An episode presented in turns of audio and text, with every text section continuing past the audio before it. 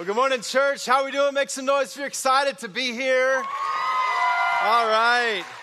I am too. Will you stand to your feet if you participated in Disciple Now in any way? All right. You were a host home, you donated food, you led worship, you were a student. Let's give these guys a round of applause. You guys can sit down. I'm so proud of you. And I just want to say, church, if we haven't had a chance to meet, my name is Jeff Hughes, and I serve here as our youth pastor with 180. And thank you, thank you, thank you for all that this church does to invest in young people, children, and youth, because lives are being changed as a result. And our students through this weekend, we had around 108 host homes for 48 hours. And on one hand, that is an amazing spiritual accomplishment of what God has done. And on the other, does that make anyone else a little tired? yeah.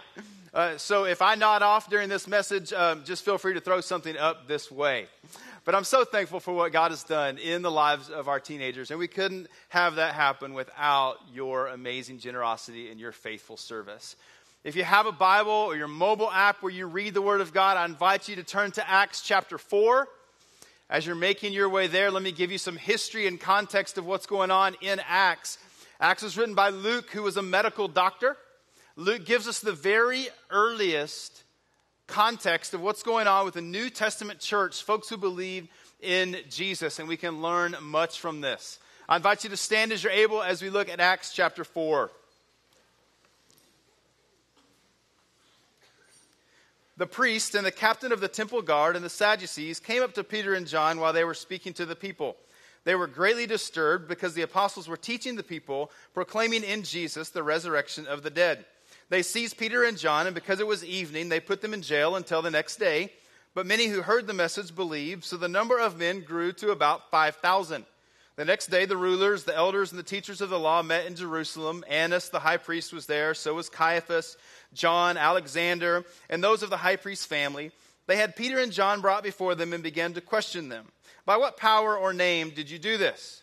Then Peter, filled with the Holy Spirit, said to them, Rulers and elders of the people, if we are being called to account today for this act of kindness shown to a man who was lame, and being asked how he was healed, then know this and you and all the people of Israel, it is by the name of Jesus Christ of Nazareth, whom you crucified, but God raised from the dead, that this man stands before you healed.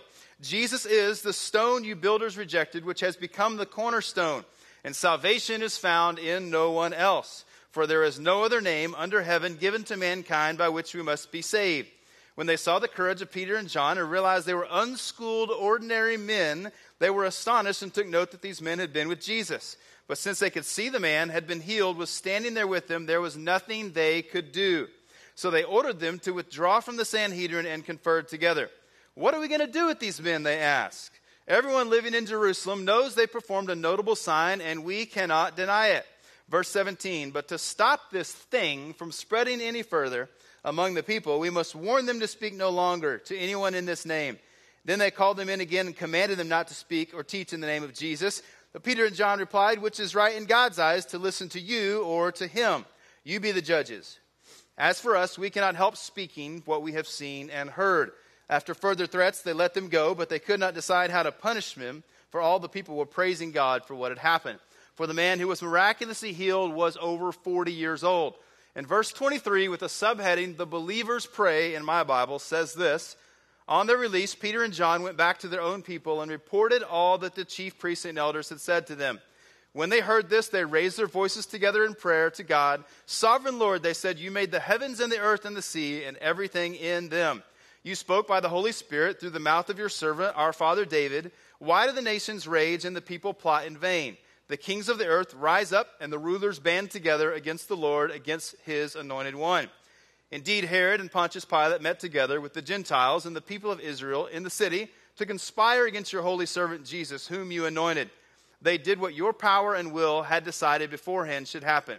Verse 29 Now, Lord, consider their threats and enable your servant to speak your word with great boldness. Stretch out your hand to heal and perform signs and wonders through the name of your holy servant. After they had prayed, the place where they were meeting was shaken and they were all filled with the Holy Spirit and spoke the word of God boldly. Now, before you have a seat, I want you to know our theme for Disciple Now was unleashed. I want you to touch three people and say, God's about to unleash something in here. Have a seat.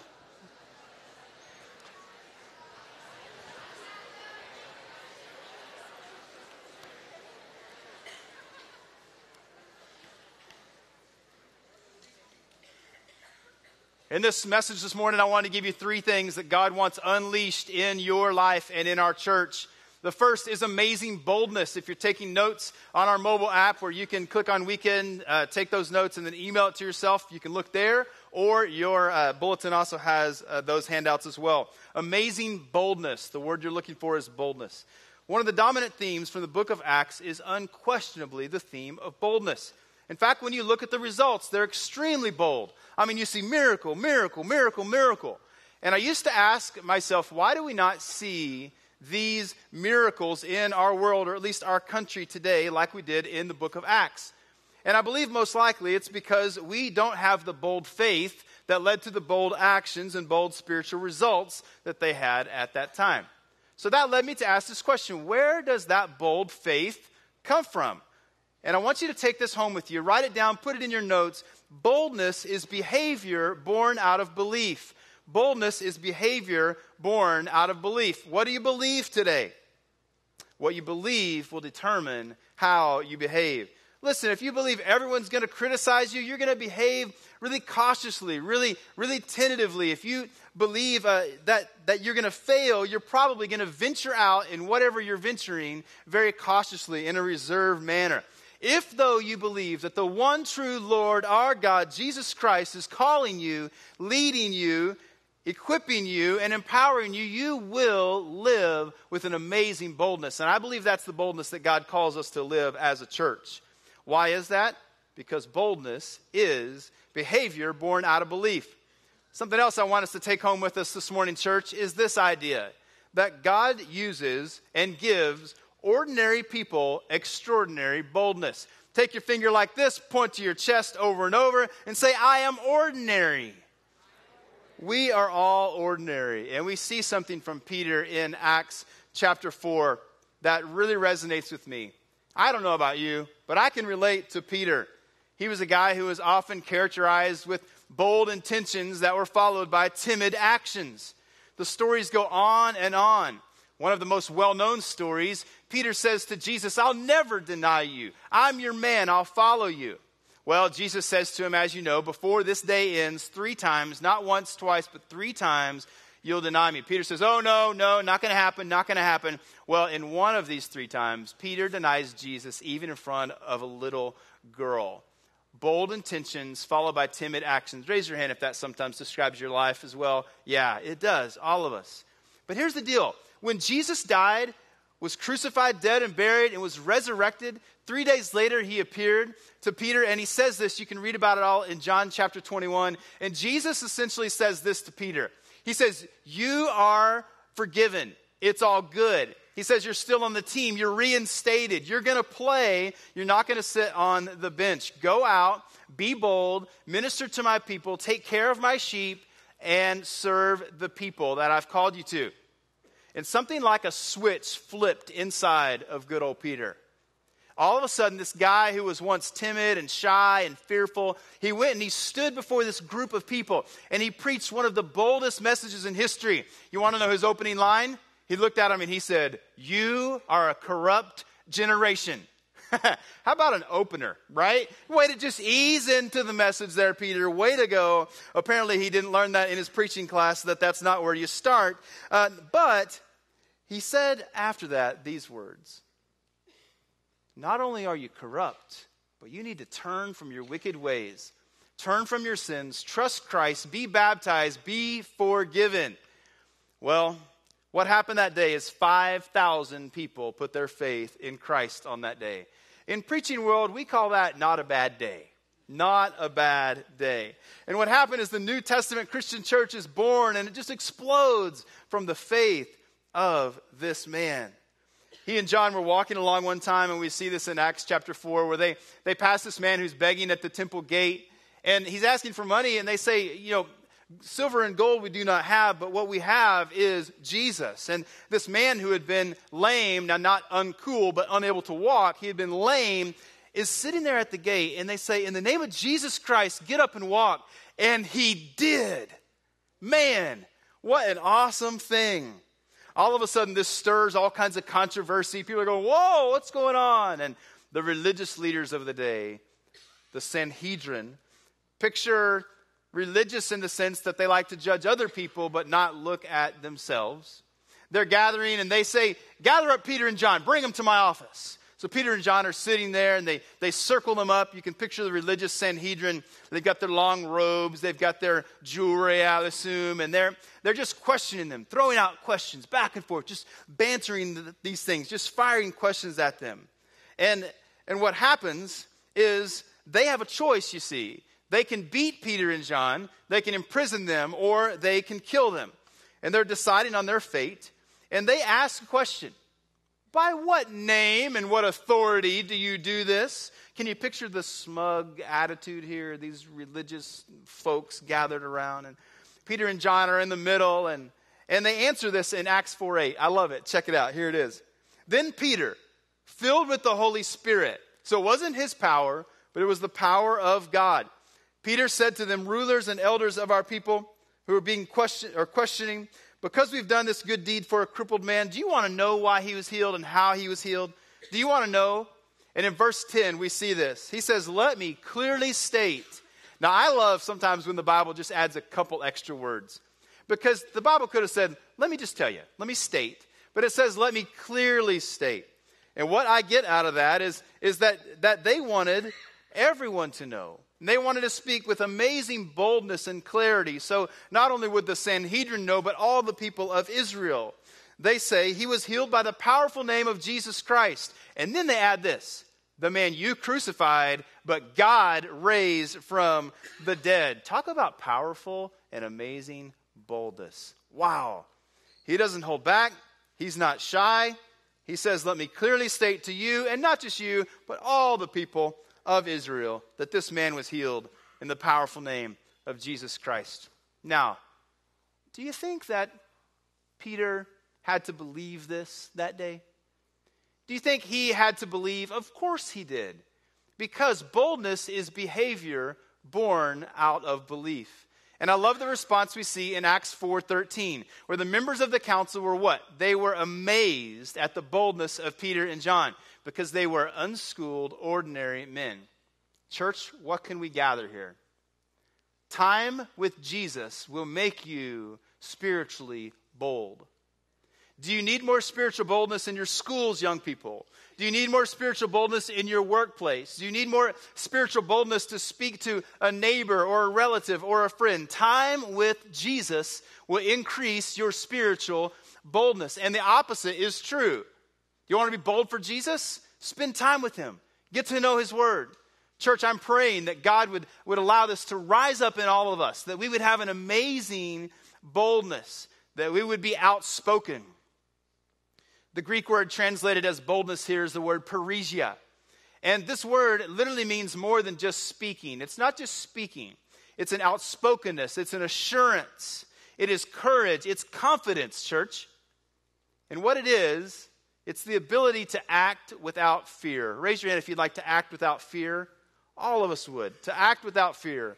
I'm praying that God would do that in us, in every person that calls this place church home, that God would make us outspoken, that we would have courage, that we would be faithful to follow God and to listen to Him and be not afraid to be bold as He leads each and every one of us. If we have that kind of assurance and courage and confidence, what might happen in our city? What might happen in our world? Boldness is behavior born out of belief. How's your belief today? Maybe it affects your boldness. Behavior and belief go together. And today, I believe that God wants to unleash an amazing boldness in you. Maybe you've been timid. Maybe you've been passive. God wants you to be bold. He wants you, when you get up from this place and leave, to have an amazing boldness. The second thing that God wants to unleash in your life and in our church are passionate prayers. The word you're looking for in the blank there is prayers. You know, I believe if we were honest, most of us would say that we're, we're pretty timid. And we pray these, these passive prayers. You know, God, help me, help me get through this day. Thank you for this food. Give us, give us traveling mercies, that kind of thing. And In fact, I think God sits wherever He sits, um, Starbucks or wherever, and He hears these prayers that we pray, and He says, Come on, challenge me a little bit. I'm like the creator of all this stuff. Give me a little bit more than just bless my day and bless this chicken sandwich. Give me something a little bit more, maybe a challenge. Give us something. And I just think that, that God is, is sitting there, sometimes even bored by our prayers, maybe. God needs to give us that ability, and we need to trust Him for that, to move beyond these timid, passive prayers and instead pray passionate prayers over the people in our lives. You've got people in your life who are far from Jesus, who are making decisions that, that they need to turn around and do a 180 and turn away from those things. There are things in our world that break your heart, and God wants you to turn those things into passionate prayers and ask Him to do something and find a way to be used by God to make a difference in our world. I just believe that what you pray for reflects what you believe about God. What you pray for reflects what you believe about God. What have you prayed for this week? What have you prayed for in the last month? Does your belief about God line up with what you're asking Him to do? Or is it timid? Are you shy? Are you passionate?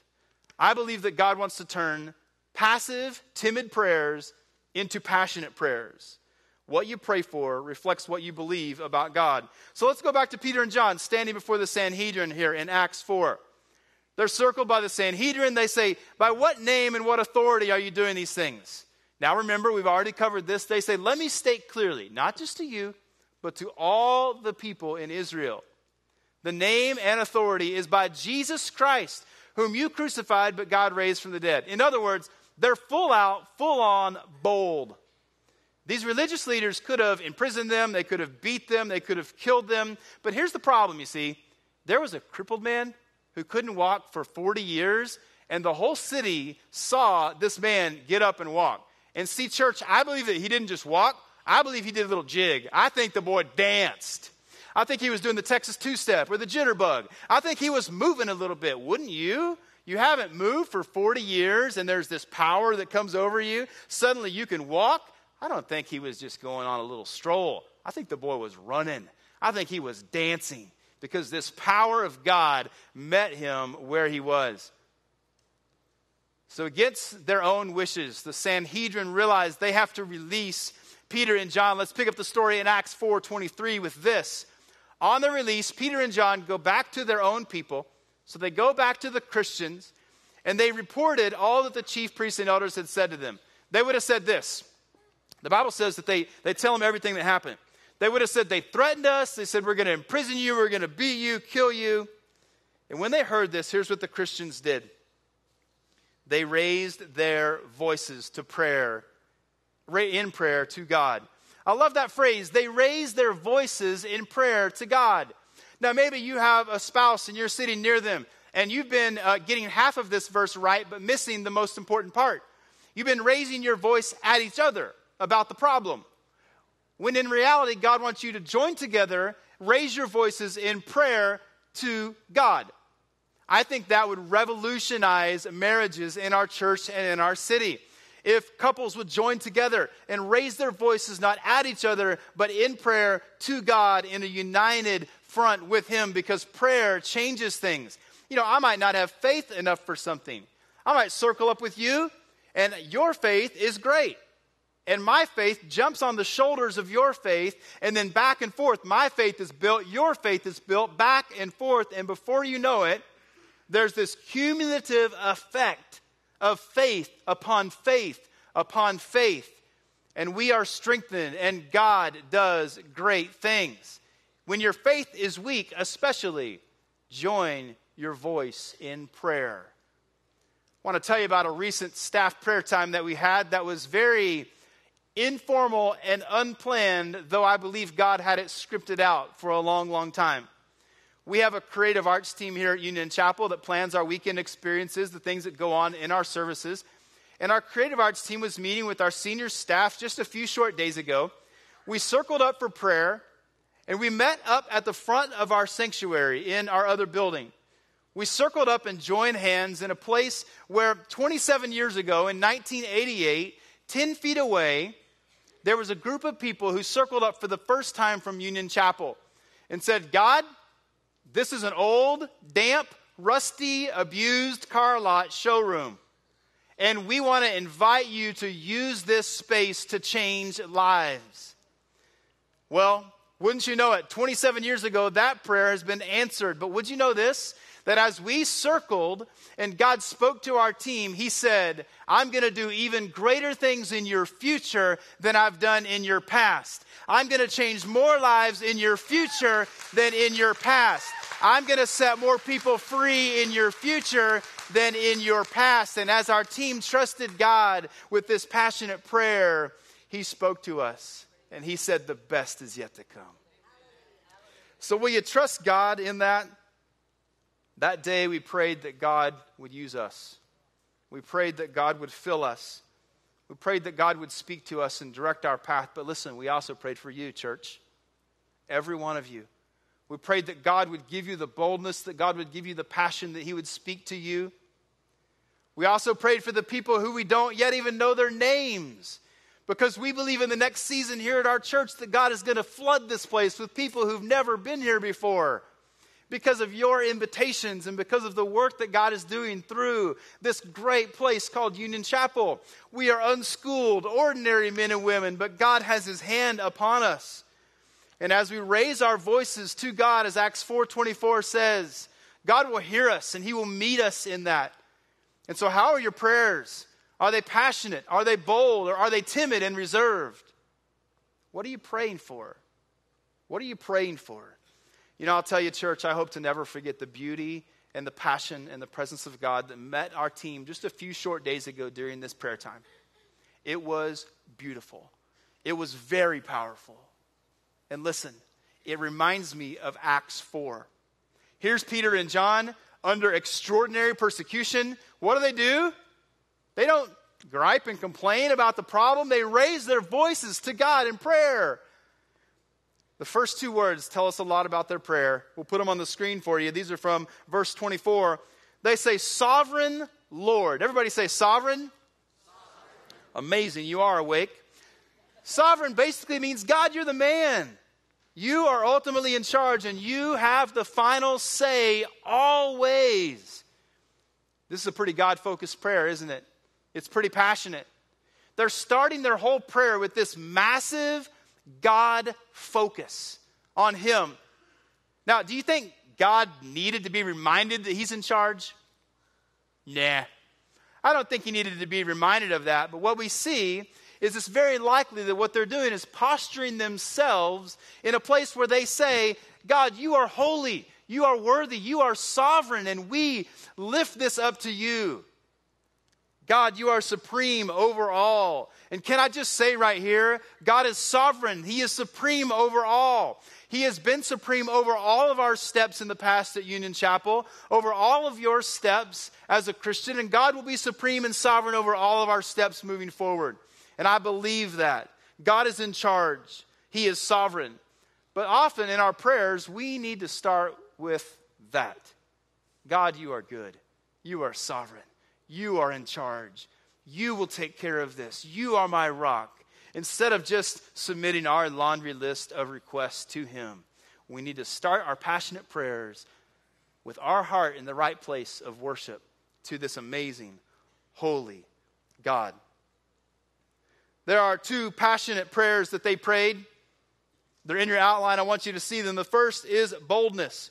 And I want to encourage you to pray these as well, to pray for boldness we see in Acts 49 Now, Lord, consider their threats and enable your servant to speak the word with great boldness. And the second passionate prayer is to pray for miracles. Maybe it's been a while since you prayed for a miracle. I'll tell you this find yourself in a situation where you need one, and you will pray for one. But God doesn't want us to wait until we need one to ask Him to do miracles. He wants us to pray on the behalf of others for great miracles. So pray for boldness and pray for miracles. We see in Acts 4:30, stretch out your hand to heal. Perform miraculous signs and wonders. Pretty neat. Pretty great thing. Well, when's the last time you prayed for boldness? When's the last time you prayed for a miracle over your situation or a friend's situation or something that looked very challenging? God, it looks like there is no hope, but you are the God of hope, and so do a miracle. Wow. Let's be honest. Most of our prayers are actually very self centered, aren't they? They're timid, they're self centered. Maybe something like this God, help me to get an A on that test. I know I didn't study, but please help me to get an A. God, help me to give a good presentation. Help me to land this deal. Help me to get the raise. Help me to get the new car. In Jesus' name, help this pimple on my nose to go away before prom. Most of our prayers are self centered. I think we don't pray for boldness because it's usually to the benefit of someone else. Most often, quite often. Boldness isn't for me, it's for someone else. To help someone else know the love of God through Jesus. Church, what you pray for reflects what you believe about God. What have you been praying for over the last 24 hours, over the last week, over the last month? And what's keeping you from changing your selfish, small, timid prayers to bold, passionate prayers for God to unleash what He wants over this generation and over our city and our world? What results would you like to see from these passionate prayers? If they're results that line up with the Word of God, listen, God is for you, and He wants you to pray with boldness and great passion. Well, the third thing that God wants unleashed in each of our lives are confident words. In that blank, write words. God wants to unleash confident words in us. When you look through the scripture over and over in the book of Acts, you're going to see words like this. They spoke the word of God with great boldness. They preached boldly. They were, they were courageous and confident in their words. You see, these people were not afraid to speak the Word of God. They owned it. They weren't trying to be politically correct. They were asking God to give them confident words and boldness to proclaim those great things. And what I want you to take home and, and put in your back pocket and live out in your life in the days to come is this that we speak confidently about what we believe boldly. We speak confidently about what we believe boldly. You can also put the word deeply in there. If you believe it deeply, you will speak it confidently. In the book of Acts, there are so many verses, so many verses about the New Testament church who had, had great belief because they had seen Jesus and they knew he was dead, crucified, dead, and buried. But on the third day, he rose again. And that gave them this great boldness. And so they believed that in their hearts with great faith. They had passion and they believed that deeply. In Acts 9:28, you see a story of a man named Saul, and if you remember, Saul was actually the guy who was persecuting Christians. He was killing Christians. Then he has this amazing transformation by God, and God turns his life around, and he does what in Acts 9:28? But he's speaking the word of God boldly. Paul and Barnabas in Acts 14:3. It says Paul and Barnabas spent considerable amount of time there. Well, what were they doing there? They weren't just letting their lives be a witness, but they were speaking boldly for the Lord. They were confident.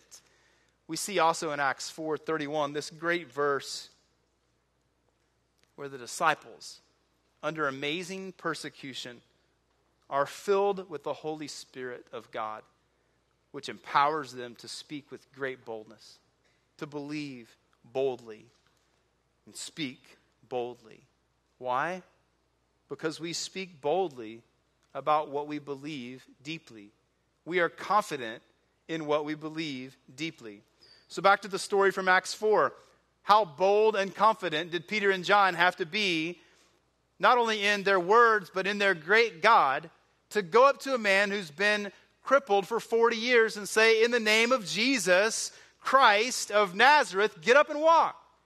I mean, they had to be pretty bold and confident, not only in their words, but in the power behind those words, the power of God. Of course, as you know, the Sanhedrin, the religious folks didn't like this because it was, it was threatening their credentials because they were the religious elite. They didn't believe that Jesus had this power because it threatened them. So they keep questioning them. They want to either keep them in prison, they want to lock them up, they want to beat them, they want to kill them. But the problem is, there was this guy and he couldn't walk. And then the name of Jesus was spoken, and now he's dancing. And so there was this little issue. because not only did the Sanhedrin, religious folks, see this, so did the whole city. And so they couldn't just kind of sweep this one under the rug and move on. And that's where I want you to see something really powerful. You see, in verse 16, what we see is the inner dialogue of the Sanhedrin, the religious leaders, when they're asked this question What are we going to do with these men? Ah, you can imagine they're puzzled. What are we going to do with these guys? I mean, what do you, what do you think? Everyone knows they performed a notable sign, and we cannot deny it. What did they say? The Bible says they said that they cannot deny it. We don't believe it. We don't understand it. We can't deny it. Don't believe it. Don't understand it, but can't deny it. You ever had something in your life where you didn't understand it, you didn't believe it, but there was no denying it? Maybe a diagnosis, maybe some bad news. There was no denying the situation. Church, I'm coming through a situation like that right now. Back in November, as many of you know, I went to my eye doctor for some routine eye drops. Within 24 hours, I was having an emergency eye surgery for a detached retina. I didn't believe it, didn't understand it, but there was no denying it whatsoever. This was happening. So, right before Thanksgiving, I end up laid up for several weeks. God is beginning to heal my eye and beginning to get my, my sight back at that time. And then things turn again for the worse. The eye begins to go dark. I begin to go blind again. And before Christmas, I get the privilege to have a second eye surgery for a detached retina. I have all kinds of fear, all kinds of worry going through my mind in this. Will, will I ever be able to stand up and preach again? Will I ever be able to read the Word of God with my own eyes, or will it have to be read to me, or will there be some some distraction when I'm doing that? Will I be able to drive again? Will I be able to engage in sports and, and athletics? And all these things are just racing through my mind because there's no denying it. I don't understand it. I don't believe it. And I'm stuck in the middle of this unplanned halt of everything in my life. And during that season, here's what I can tell you I didn't understand it, I didn't believe it, but there was no denying the presence of God that met me, comforted me, gave me peace, gave me strength, and helped me to get through that, and continually helps me to get through that today. What I want you to know is likely there's some area in your life or the life of someone you know where they don't understand it, they don't believe it, they can't deny it. It's happening. But here's what I know, and this is true in my life and in yours as well. Not only do we have these things that we don't understand, don't believe, and can't deny, but we have a God who is faithful to meet us in the middle of our disappointment, in the middle of our challenges, and will bring us great hope no matter what we're facing. If you get nothing out of this today, take that home. God is faithful, He'll meet you. And I can't deny that God's presence met me in a great way, even through this unplanned experience. Let's jump back to Acts 4. In verse 17, the religious leaders said this They said, We've got to put a stop to this thing. I find it interesting that they use the word thing. What was the thing they were talking about? It's Christianity, it's Jesus. Only they can't even wrap their minds around saying that. They say, but to stop this thing or Christianity from spreading, we've got to warn these people. To do what? To no longer speak because they realize something. They couldn't even say the name of Jesus because there's great power in the name of Jesus. There's amazing hope in the name of Jesus. So in the verse 18, they call them in and they command them with a, with a command. We know there would be a threat. The threat would be imprisonment, beating, maybe even death. They say not to speak or teach at all in the what? In the name of Jesus. Because they knew that there was something different about that name. There was something different about the power that was attached to the name of Jesus. Because once there was a man who was crucified and then dead and buried, and then on the third day he rose again. And once there was a man who sat at a temple gate begging and was crippled for 40 years, and in the name of Jesus, he gets up and walks. So these Sanhedrin religious folk, they're a little worried. But Peter and John say, if you've seen what we've seen, if you've heard what we heard, uh uh-uh, uh, you can't help but speak about the name of Jesus because when you've experienced that, when your sins have been forgiven, when you've seen the miracle, when you've been a part of that, when you know that Jesus was dead and now he's alive and he's in you, you can't deny that. and you cannot help but speaking. If you saw the people we were and who we are now, if you saw the sins we were dealing with and the forgiveness and grace that came to us, if you saw the miracles we'd seen and the healing that God has done, you cannot keep yourself quiet. You know, something I've learned is the things that you're excited about, you talk about. You know that person that's really excited about fishing or golf or whatever it is, and you're not excited about that at all, but when they come in the room at, at the office or, or wherever you may be, and they're sharing about this, you can tell they are excited about that thing. Because, because they're excited about it, they're just talking, talking, talking, talking, talking about it. Maybe it's a movie that you like. And if it's a, a, guy movie, all the trucks are blowing up, there's fire, people are running, there's all kinds of crazy stuff, and it's awesome. You got to see it, man. Oh, go check this out. If it's a chick flick and you're a chick, you're talking to your little chicklet friend, you're saying, Oh, it was just so amazing. It was just great. You've got to see this movie. It was just so romantic. He walked in the room and he said, You complete me.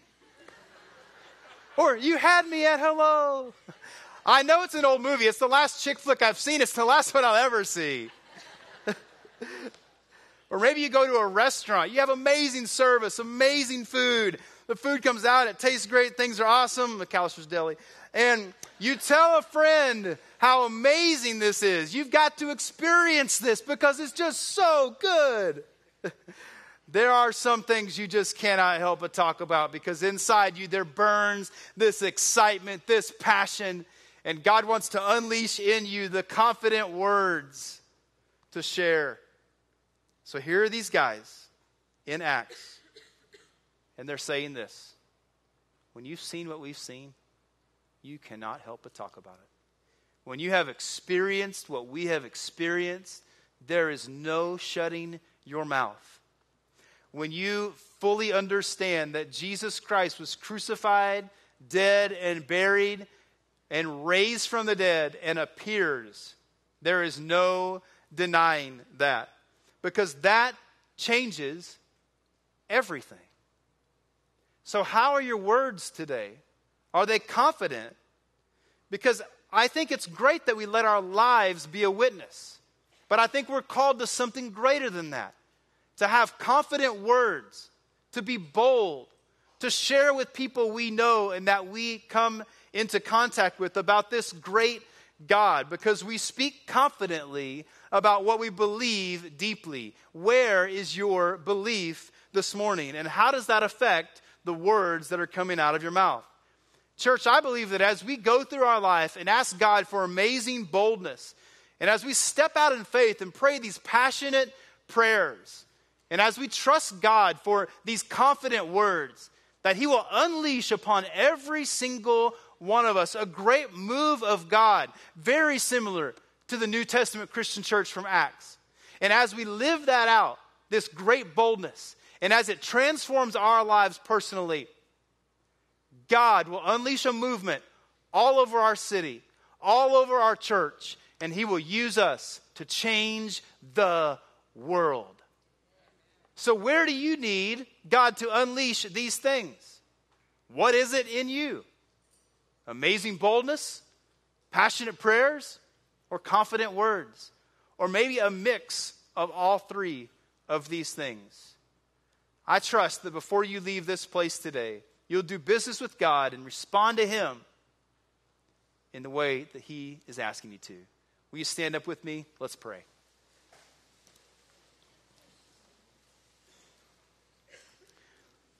Heavenly Father, I thank you for this story from Acts 4 and its instruction for us today. And I ask, Lord, that you would meet every single person here today with what they need. I pray you'd give us amazing boldness, help us to pray passionate prayers, and give us confident words. Help us in Jesus' name to respond in the way that we need to. Now, church, I love Acts 4:12. It says, "Salvation is found in no one else, no one else except by the name of Jesus can you be saved." And maybe you're in this room here this morning by a God appointment because something in this day has grabbed a hold of your heart and you know you need to respond by putting your faith in Jesus Christ and making that commitment. If that describes you and for the first time today you'd like to say yes to Jesus, will you lift your hand all across this room? Just be bold to do that. In every service this weekend, we've had people coming to faith in Jesus. Thank you. There's hands going up around this room. Let's join together, even if you didn't pray this prayer. Let's join together with those that did, even if you didn't raise your hand, and pray this prayer after me together. Say, Lord Jesus, I need you. Lord Jesus. Thank you for dying on the cross for my sins. I open the door of my life to you to receive you as my Savior and Lord. Thank you for forgiving me of my sins and for giving me eternal life. Take control of my life today and make me the kind of person that you want me to be. In Jesus' name I pray. Amen. Now, church, as we sing this closing song, we're going to be here just a few more minutes. I'd ask that you not escape and leave during this time, but actually respond to God in song. The altar's open up front. We have people designated to pray with you if that's your choice as well. Let's respond to God in worship.